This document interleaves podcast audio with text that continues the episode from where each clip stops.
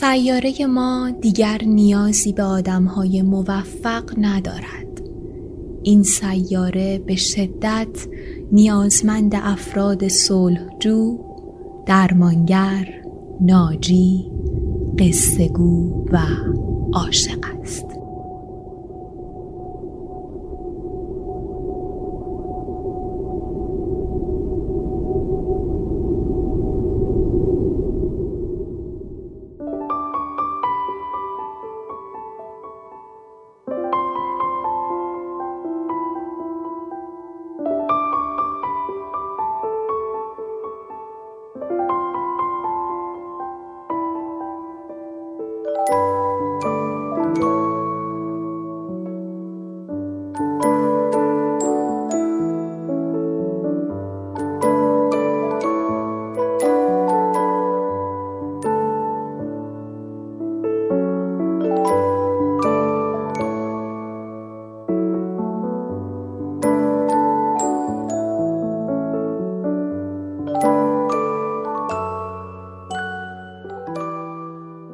اپیزود پنجاه و یکم قصه ها رو میشنوید که اولین اپیزود قصه ها در دیماه امسال یعنی سال 99 قصه ها پادکستی ادبی داستانی با محوریت داستانهای کوتاه ایرانی معاصر یعنی از سال 1300 تا حوالی امروز که این قصه ها و توضیحات مرتبط با اونها از کتاب 80 سال داستان کوتاه ایرانی چاپ کتاب خورشید انتخاب میشن.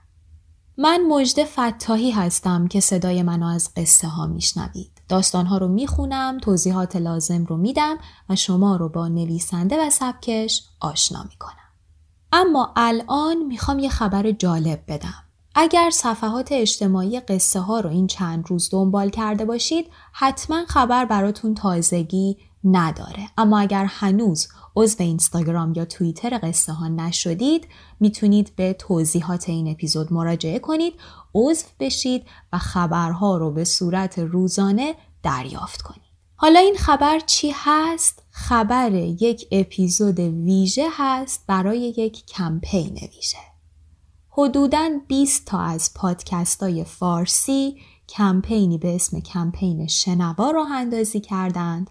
تا اپیزودهای ویژه ای رو به دنیای نابینایان فارسی زبان تقدیم کنند.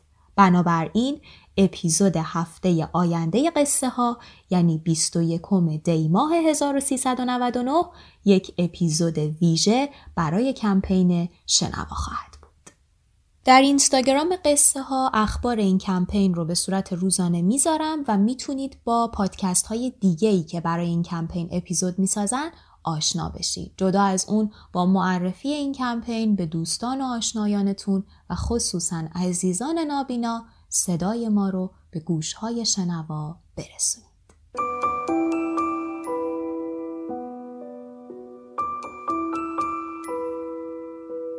شهلا شفیق متولد مشهد در سال 1333 جامعه شناس، پژوهشگر و نویسنده ایرانی مقیم فرانسه هستند و سالها به فعالیت در برابر خشونت و تبعیض و همچنین حمایت از زنان مهاجر پرداختند.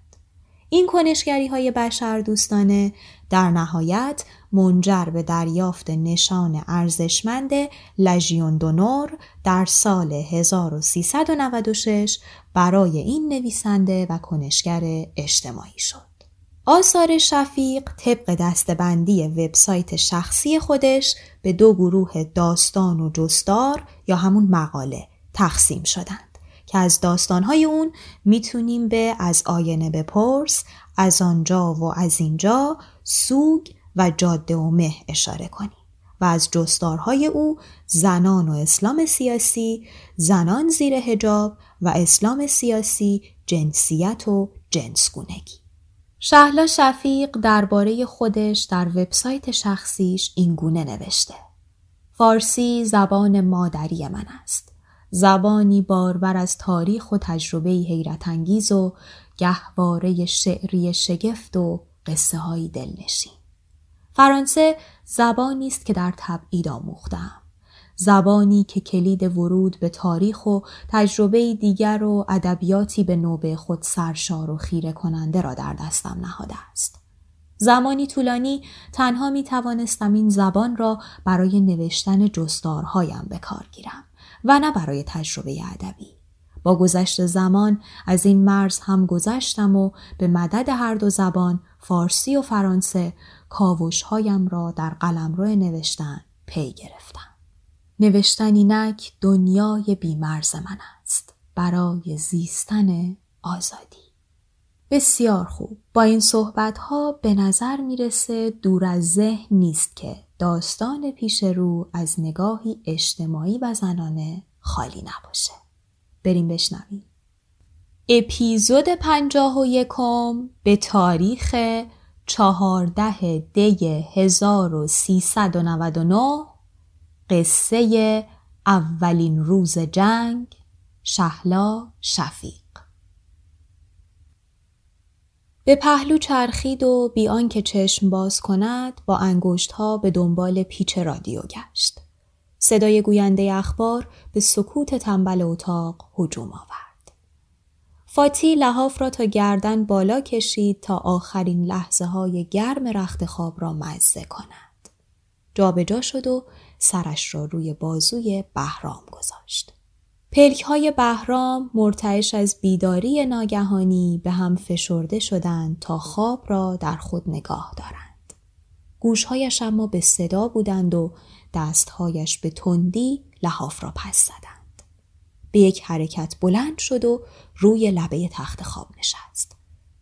جنگ شد بالاخره تا نیمه شب به تلویزیون چشم دوخته بود و دست آخر روی صندلی خوابش برده بود تا به اجبار به رخت خواب برود. فاتی گفت حالا چرا جیغ می‌زنی؟ بچه بیدار میشه. امروز اگر بی وقت بیدار می‌شد جلوی دست و پایش را می‌گرفت. بهرام گیج سر برخاست. با شتاب شلوارش را به پا کرد. رادیو را خاموش کرد و دکمه تلویزیون را فشار داد و نشست روی صندلی راحتی. روی صفحه تلویزیون نقشه جغرافیا بود. خاور میانه، عراق و کنار آن ایران. فاتی کبریت زد و کتری را روی آتش گذاشت. به صورتش آب زد و لباسهایش را از کمد بیرون آورد. بالاخره امروز می پوشیدشان.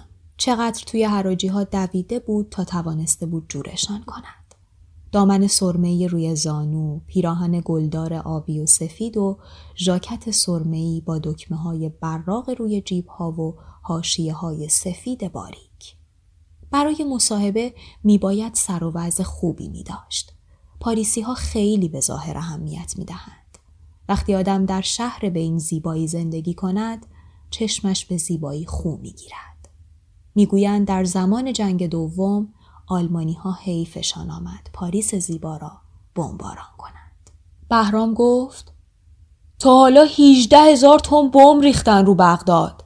یه برابر و نیم هیروشیما. بغداد هم باید زیبا باشد. شهر افسانه ها. شاید آن خلبان ها هرگز ندیده بودندش.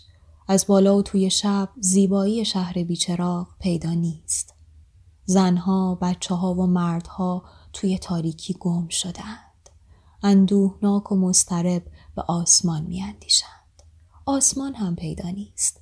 خلبانها هستند و بالهای فلزی هواپیماهایشان. بمبهایشان و برق آتشبارها که از زمین می جهد. لیوانها را توی سینی گذاشت و پنیر و نان و شکر را. چای ریخت و یک لیوان جلوی بهرام گذاشت. برای خودش لغمه ای گرفت. از گلویش پایین نمی رفت. نگرانی مصاحبه راه گلویش را بسته بود. از دویست و چهل تقاضای کاری که نوشته بود فقط سه دعوت به مصاحبه دریافت کرده بود. امروز به اولین قرارش می رفت. الان باید توی مترو می بودم. زود برسم بهتره. بارانیش را به تنگ کرد و سفارشهایش را به بهرام از سر گرفت. بچه رو خوب بپوشون. بی کلاه نبریش. بعد از ساعت نه ببری قبولش نمی‌کنن.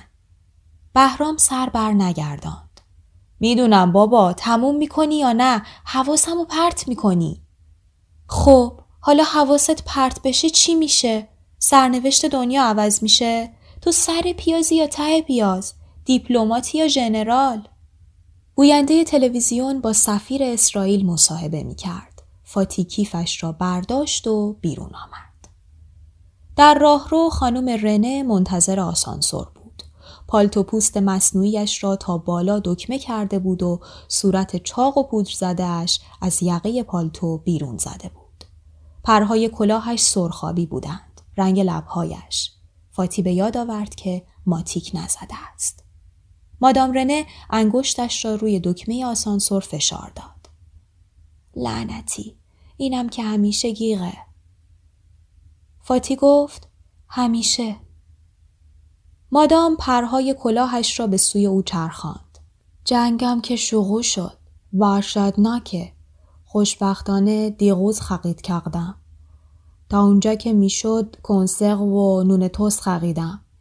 شوهرم هم صد لیتر بنزین خریده.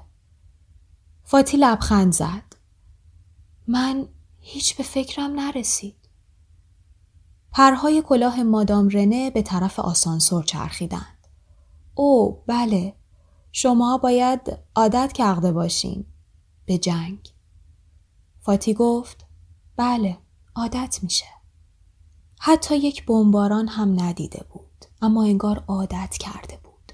مادرش از شبهای بمباران برایش نوشته بود و زیر زمین خانه که همسایه ها در آن جمع می شدند. خانه دایی بهرام در شهر همان اول جنگ بمب خورده بود و فامیل آواره شده بودند به شیراز. خودش ندیده بود اما انگار عادت کرده بود. از خاطرش گذشت که هفته هاست از مادرش خبری ندارد. نه نامه و نه تلفن. جلوی دکه روزنامه فروشی شلوغ بود. توی واگن مترو مردی اخبار را به صدای بلند برای زن و همراهش می‌خواند. فاتی آینه کوچکش را از کیف بیرون آورد. ابروام چقدر نامنظمن. انگشتش را توی لوله ماتیک کرد و روی لبهایش مالید. مسواک آخر رو یادم رفت و توی کیفش به دنبال قرص نعنا گشت. در توقف ترن دو مرد جوان توی واگن پریدند. مسافرهایی که سوار و پیاده می شدند خود را کنار کشیدند. یکی از جوانها موهایش را از ته زده بود و آن دیگری در وسط کلش کاکلی رنگارنگ باقی گذاشته بود. سراپا چرم پوشیده بودند و خود را به آهنگ واکمنهایشان می جنباندند. پاها را چنان به کف واگن می کوبیدند که صندلی فاتی می لرزید. های گره کردهشان را در هوا به اطراف پرتاب می کردند. زنده باد فرانسه! قهقه می زدند. شیهوار. مسافرها ساکت نگاهشان می کردند. زنی که روبروی فاتی نشسته بود بر نگشت تا نگاهشان کند. عرب حتما. به نظر فاتی رسید که رنگ زن پریده است.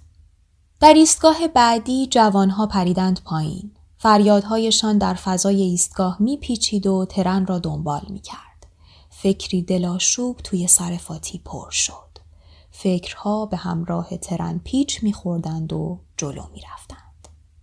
زری به او گفته بود که در ورقه تقاضای کار اسمش را فاتی بنویسد که شبیه به اسم عرب ها نشود. به نظرش مسخره آمده بود. نوشته بود فاطمه. کاش نوشته بودم فاتی.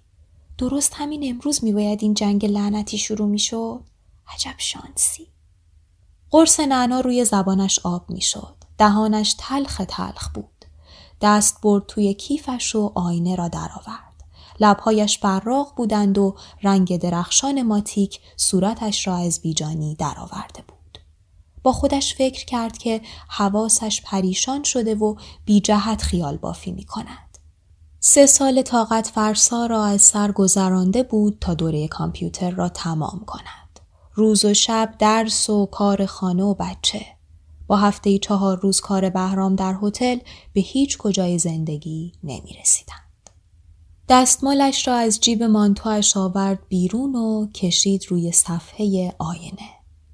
لکه های کدر محو شدند. شاید امروز همه چیز درست بشه. خانم منشی موهای طلایی کوتاه داشت و سرابها مشکی پوشیده بود. فاتی را به اتاق انتظار راهنمایی کرد. چند دقیقه منتظر باشین. دامن کوتاه پاهای کشیدهاش را زیباتر می نمود. شال پهن سیاه رنگی با هاشیه های قرمز شانه هایش را پوشانده بود. گوشواره هایش هم قرمز بودند. چقدر این فرانسوی ها با سلیقن. فاتی اندیشید که با آن بلوز و دامن سرمه و سفید قیافه پیشاهنگ ها را دارد. تمام پس اندازم و دادم پای این لباسای به درد نخور. کارفرما مرد نیمه چاقی بود با قد متوسط و صورت چهارگوش گندمگون. موهای تیر رنگش به عقب شانه شده بودند و از یقه هفت بلوز سرمه رنگش کراوات براقی پیدا بود. ورقه تقاضای کار فاتی روی میز بود. بنشینید مادام. مرد لبخند زد و نگاهش روی ورق لغزید. فاطمه همون فاطیما فاطیما را غلط تلفظ می کرد. فاتی سر تکان داد. بله و فکری شتابان از خاطرش گذشت. شاید فرانسوی اصل نباشه. مرد روی صندلیاش جابجا شد. اما شما ایرانی هستید؟ بله، پرس. پرس نام ایران در بعضی از زبانهای اروپاییه. به حال زبانتون عقبیه؟ گره کراواتش را محکم کرد. راه های سفید روی کراوات سرمه‌ای یک آن همدیگر را قطع کردند. فاتی دامنش را صاف کرد و لبه ژاکتش را پایین کشید. نه خیر، زبانمون فارسیه. پرسان. الفبای اون با عربی یکیه ولی ساختمان زبانها کاملا تفاوت داره. او عجب بله نگاه کارفرما یک آن روی فاتی ثابت ماند فاتی برق دکمه های ژاکتش را در چشم های او دید مرد نگاهش را چرخاند روی میز و ورقه تقاضای کار و بعد روی فاتی ملاحظه می کنید هشت سال با شما جنگید حالا با ما دق افتاده این باغ کاغش تمومه خداحافظ صدام حسین و دستهایش را در هوا تکان داد. فاتی اندیشید فرانسویه. مرد به پرسش های دیگر پرداخت. از دیپلمش پرسید. از مدت اقامتش در فرانسه و از خانوادهش. یه پسر دو سال و نیمه؟ اگه مغیز بشه چه کسی نگهش میداغه؟ فامیل اینجا داغید؟ فاتی سر تکان داد. هیچ کس. همه ایرانن. و با خود گفت اینم یه نقطه ضعف دیگه. مرد از جایش برخاست. مخسی مدم. ما تعداد دیگه ای هم مصاحبه داغیم که این هفته تموم میشه. جواب شما رو با پست میفرستیم. امیدوارم که مثبت باشه. دستش را به طرف فاتی دراز کرد. قاستی به نظر شما ایران توی جنگ واقع میشه؟ فاتی مکس کرد. نمی‌دونم. خیلی پیچیده است. دستش نوک انگشت های مرد را لمس کرد. سرد بودند. آهسته زد روی پیشانیش. بله خیلی پیچیده است و همه چیزو تحت تاثیر قرار میده. معاملات، بوخس. حرفش را به ناگاه برید. روز بخیر مدم. حتی نیم ساعت هم طول نکشیده بود. مرد حتی به دقت او را نگاه نکرده بود. همش حواسش پیش اخبار بود. به هر حال گفت که امیدوار جواب مثبت باشه. همین خودش خیلی خوبه. می‌تونم فوری خبرش رو به بهرام بدم. آن طرف خیابان یک کابین تلفن خالی بود. بوغهای تلفن را شمرد. هشتا. بهرام خانه نبود. بچه رو که گذاشته برنگشته خونه. حتما رفته سراغ دوستاش با هم بحث کنن. بعدم که میره سر کار. کارت تلفن هنوز 60 فرانک اعتبار داشت.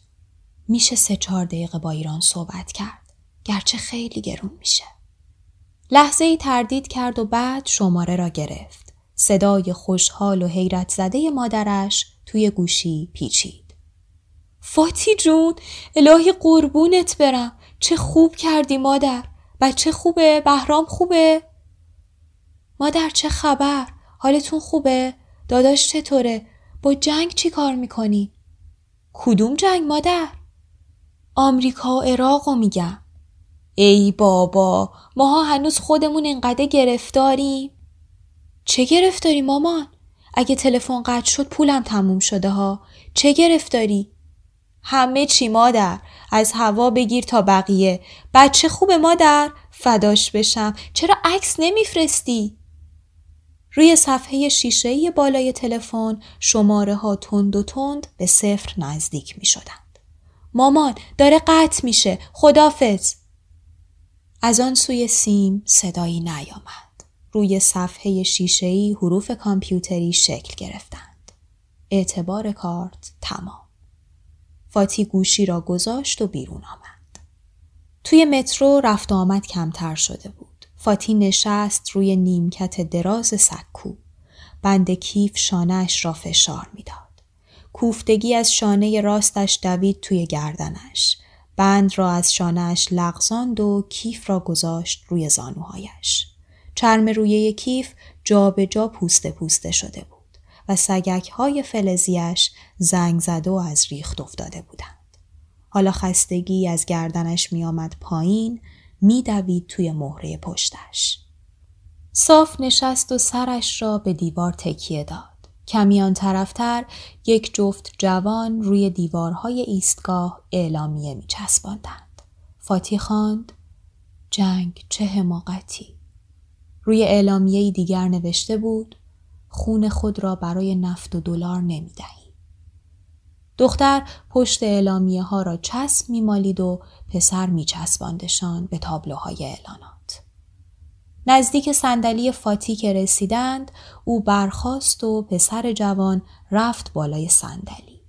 دختر با لبخندی از او تشکر کرد. لحظه بعد معمور نظافت مترو رسید. چسبوندن اعلامیه اینجا ممنوعه. به جارویش تکیه داده بود و به اعلامیه ها نگاه می کرد. لبهای قلوهی کبودش موقع خواندن جمله ها می جنبیدند و اونیفرم زرد رنگ گشاد تکیدگی قامت و رنگ مردگی چهرش را به رخ می کشید. پسر جوان خندید ضد جنگه مرد کمر راست کرد و انگشت های لاغرش را در هوا تکان داد.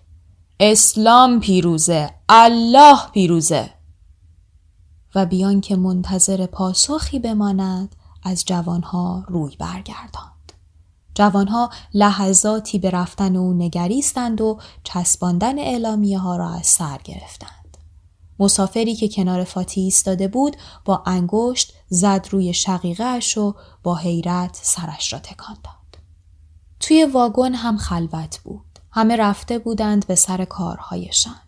مسافرهای این ساعت روز چندان عجله ای ندارند. فاتی هم عجله نداشت. نشست روی صندلی و پیشانیش را چسباند به پنجره. ترن سود کشید و درها بسته شدند. پشت شیشه سکوهای روشن ایستگاه و تابلوهای اعلانات دور و دورتر می شدند و تنین صدای سوت خاموشی می گرفت. حالا سیاهی دیوارهای تونل بود و قیل و قال چرخها. صداهای دوری در حیاهوی چرخها له می شدند. واگنها از تونل به طرف ایستگاه روشن خزیدند و ترن ایستاد. مرد کوتاه قد و لاغری با شانه های پهن وارد واگن شد. کلاه کپی را روی سرش کج گذاشته بود و شلوار مخمل کبریتی مستعملی به تن داشت. زیپ کت چرمی نیمدارش را تا بالا کشیده بود و کوله پشتی کوچکی بر دوش داشت. نیمدار در اصطلاح لغتنامه‌ای تعریف جالبی داره. یعنی چیزی که کهنه هست اما همچنان قابل استفاده است. زیپ کت چرمی نیمدارش را تا بالا کشیده بود و کوله پشتی کوچکی بر دوش داشت. خانوما، آقایون، می‌بینین که مشغول تقاضای کمک هستم. چاره ای ندارم. برای حفظ زندگیم میجنگم. خندید و کلاهش را بر سر جابجا کرد. بله میجنگم. منم مسلحم. دستش را بلند کرد و با لبخند پیروزمندانهای روی کت چرمیش زد. مسافرها جابجا شدند و با دقت او را نگریستند. مرد با یک حرکت زیپ کت چرمیش را پایین کشید و ماهی تابه کوچک و کج و معوجی را بیرون آورد. اسلحه من اینه. قهقهه ریزی زد. در قرن بیست و یکم انسانها فقط با این اسلحه خواهند جنگید. من یک قرن از زمان خودم جلوترم. و حالا اگه یک یا دو فرانک به من بدید می‌تونم تخم مرغی تو این ماهیتابه سرخ کنم. از آن سوی واگن دو معمور پلیس از روی سندلی هایشان برخواستند و جلو آمدند. مرد ماهیتابه را جوری در دست گرفته بود که انگار غذایی در آن است. یکی از پلیس ها به او گفت می‌دونی که گدایی تو واگونا ممنوعه و به تابلویی به دیواره مترو اشاره کرد. مرد شانه بالا انداخت. چاره ای ندارم. بیکارم. و اضافه کرد شماها که مسافرین بیاین پلیسای مهربونی باشین. همان پلیس گفت دنبال راه حلای بهتری بگرد. مرد خندید. دزدی مثلا. پلیس زد روی باتومش. به هر حال ممنوعه. و آن دیگری سرش را به علامت تایید تکان داد. مرد ماهیتابش را روی سینهش گذاشت و زیپ کتش را بالا کشید. رو به مسافران خندید. با این همه خل سلاح هم نکردن. پلیس ها سر تکان دادند و برگشتند به طرف سندلی هایشان. مسافرها لبخند زدند. در ایستگاه بعد مرد به همراه فاتی پیاده شد و روی نیمکت کنار سکو نشست منتظر ترن بعدی. فاتی در کیفش به دنبال پول خورد گشت. فقط یک سکه ده فرانکی داشت. به طرف مرد رفت و سکه را به سوی او دراز کرد. مرد سکه را گرفت. از جا برخاست، کلاهش را برداشت و تعظیم کوچکی کرد. مقسی مادم. و حالا یه لبخند بزنید. چرا چهرتون انقدر غمگینه؟ یه لبخند کوچیک لطفا. شاید فردا جنگ اتمی بشه و هیچ کدوم از ما زنده نمونی. با دقت به صورت فاتی نگاه می کرد. آها حالا که لبخند زدید خیلی زیباتر شدید مادام. توی آینه به خودش لبخند زد. چشمهایش اما همانطور باقی ماندند. تیره و دلتنگ و لبخند روی لبهایش ماسید. شیشه شیر بچه نیم خورده پایین تخت خواب افتاده بود. فاتی رخت خواب را مرتب کرد شیشه شیر را برداشت و توی دستشویی گذاشت کبریت زد و کتری را روی آتش گذاشت دکمه تلویزیون را فشار داد و نشست روی صندلی راحتی. روی صفحه تلویزیون نقشه جغرافیا بود. خاور میانه عراق و کنار آن ایران.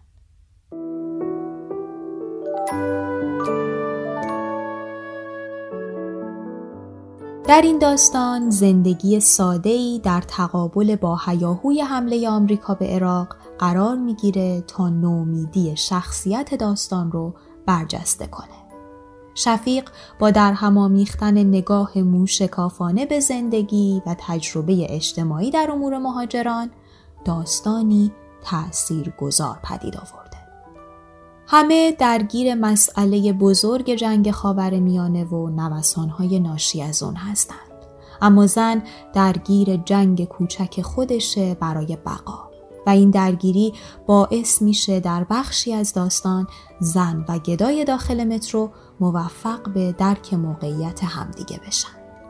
نویسنده با توصیفی عینی و بدون تلاش برای جلب همدردی خواننده یا شنونده از احساساتی شدن داستان جلوگیری می‌کنه. اما با نگرش انسان دوستانه بارقهی چخوفی بر ماجرا میتابونه تا داستان از حد تجربه محدود به زمان و مکانی خاص فراتر همونطور که در ابتدای اپیزود هم گفتم هفته آینده روز یک شنبه اپیزود ویژه پادکست قصه ها برای کمپین شنوا منتشر میشه. برای اطلاع بیشتر از این کمپین صفحه های اجتماعی قصه ها در اینستاگرام و توییتر رو دنبال کنید. آدرسش توی توضیحات همین اپیزود هستش.